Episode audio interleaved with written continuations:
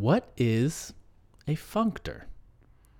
By the end of this episode, I hope that you have a good understanding of this very useful idea and how it relates to the real world. So, my name is Eric Normand, and I help people thrive with functional programming. So, functor is an interesting idea. It's a concept from category theory. And it is used often in languages like Haskell and Scala that where the communities do a lot of category theory stuff in their programs. So let's go over what it is. So just like some of the other um, uh, algebraic ideas uh, that we've gone over, like associativity, monoid, commutativity, those kinds of things. This functor is about operations over a certain type that the operation has a structure preserving property. Okay, we're going to go over what structure preserving means. Um, you'll often find that the operation is called map or fmap. Um, in Scala, the idea of functor is translated into mappable, I believe. Like so, a mappable interface, right? A mappable, um, what do they call them? Case class or something like that. I'm not a Scala person, so don't take my word for that. Um, so a good example that you're probably familiar li- with is mapping over a list. That is a functor. Map over a list is a functor. Okay? Now, what does that what does that mean? So, let's use a metaphor. It's a metaphor, it's not a metaphor, but let's call it a metaphor for right now. Imagine that you are the manager of a factory and in this factory, you have an assembly line. And just to make it concrete, you're making uh, toy cars. Okay. And so in the car manufacturing process, there are steps that you have to follow in a certain order. And so you can lay out your assembly line to do those steps. But when you're doing factory management, you want to optimize the time it takes to make a car because the more cars you can make in a day, the cheaper they will be. Okay, you can service more customers.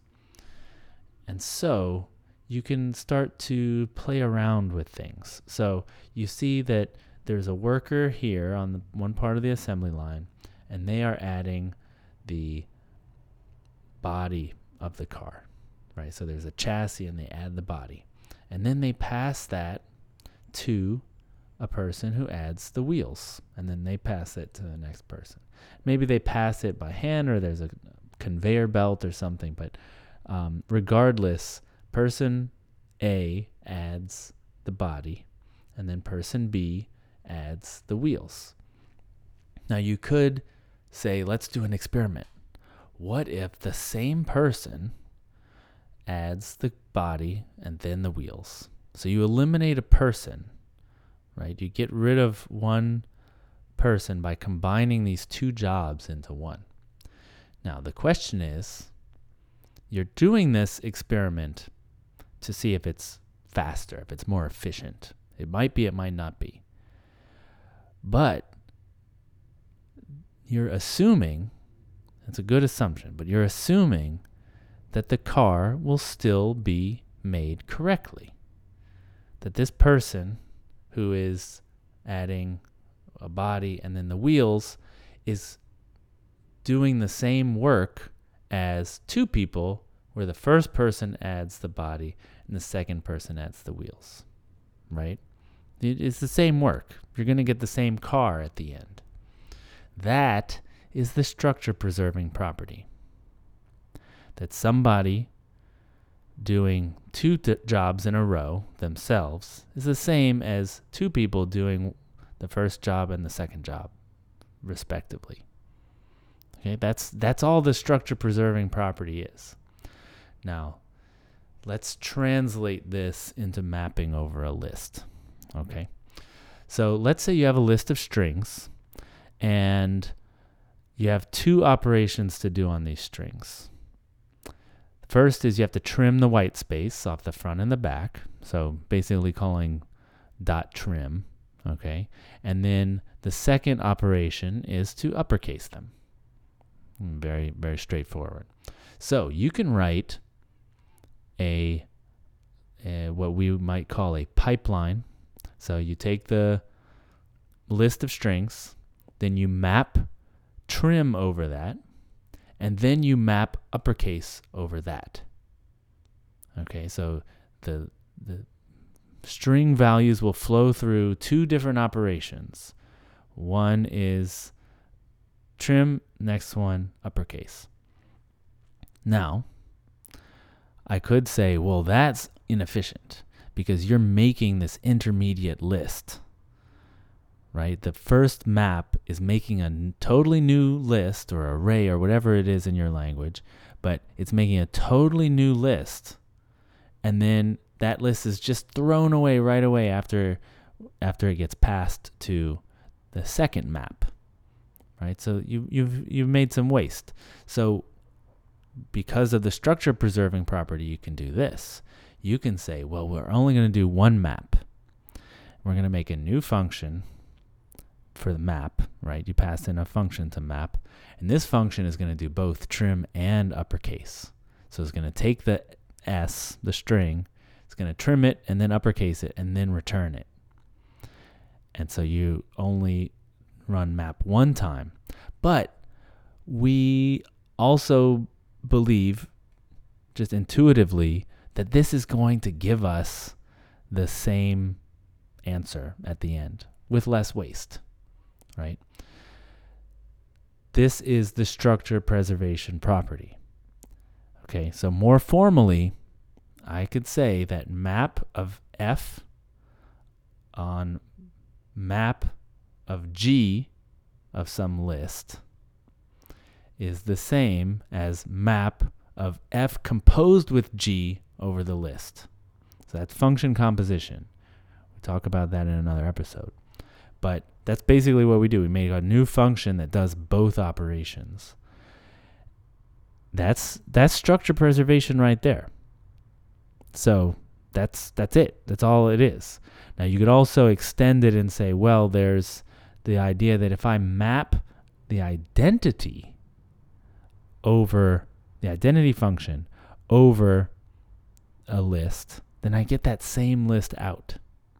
Okay, that's an important property. Now, what basically what you're saying is I have some neutral operation that does nothing to it. It shouldn't change anything. And this, as a metaphor, I like to look at this like in a factory. I can put my car or my partially built car on a conveyor belt. And that conveyor belt does nothing to the car except move it. Right? It does not change the car in any way.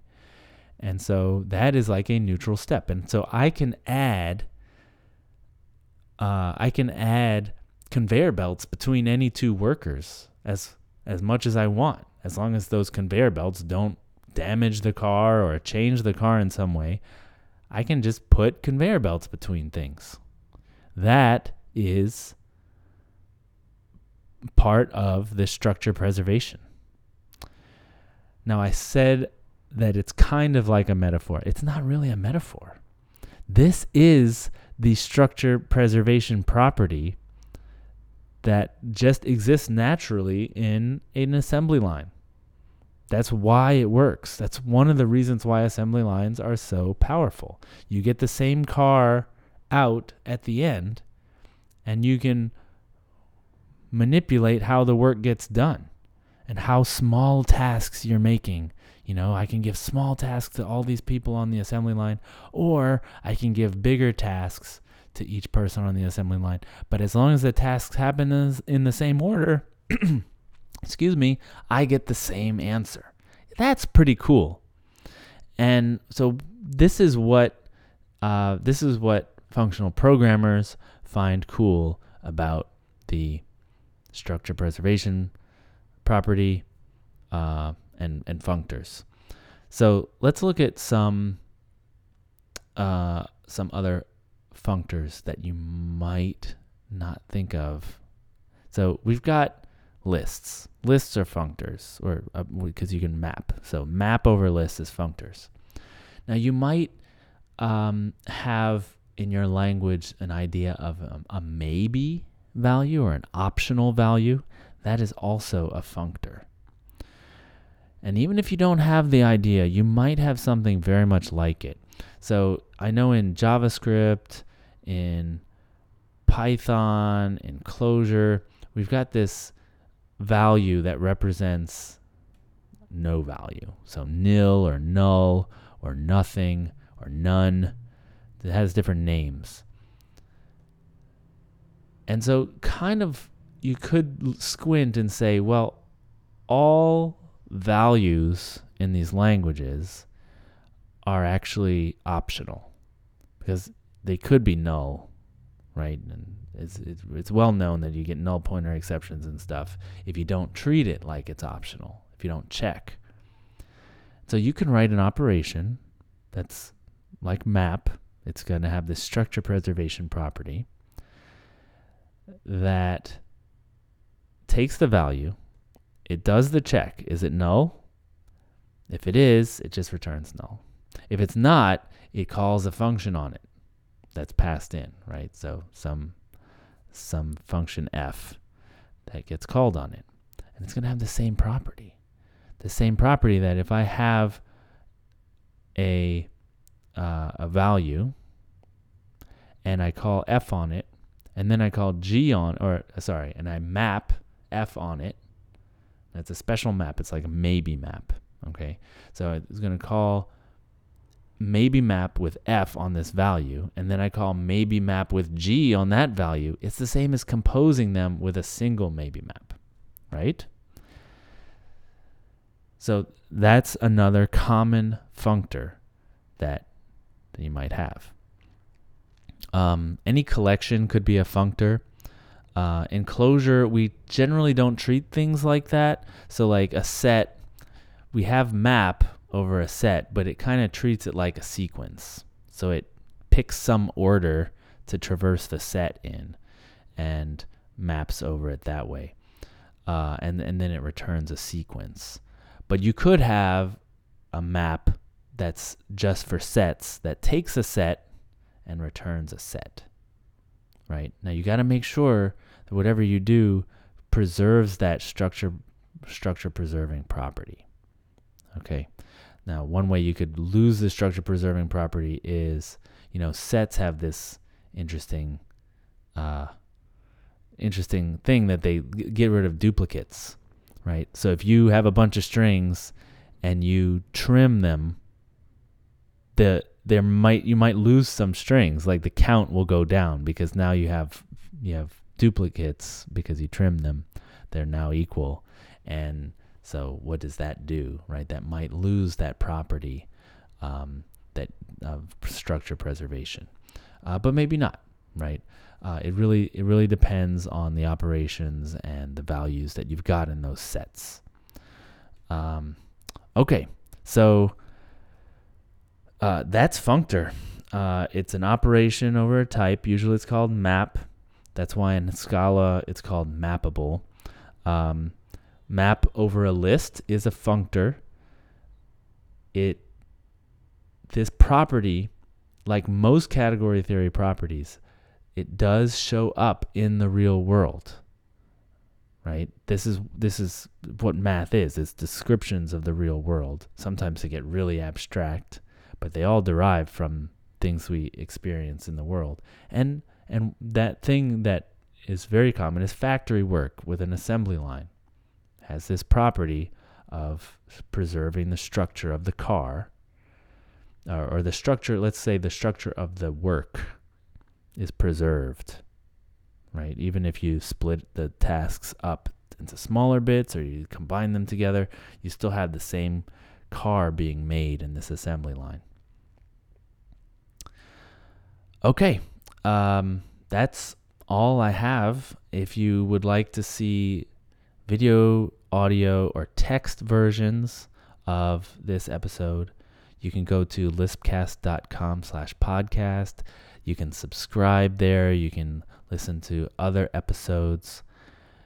Um, you can find ways to contact me if you want to ask a question because I love answering questions on the podcast. I'd love to hear what do you think about this. If you're into this, um, give me feedback about you know the topics you want to listen to, the kinds of formats you want.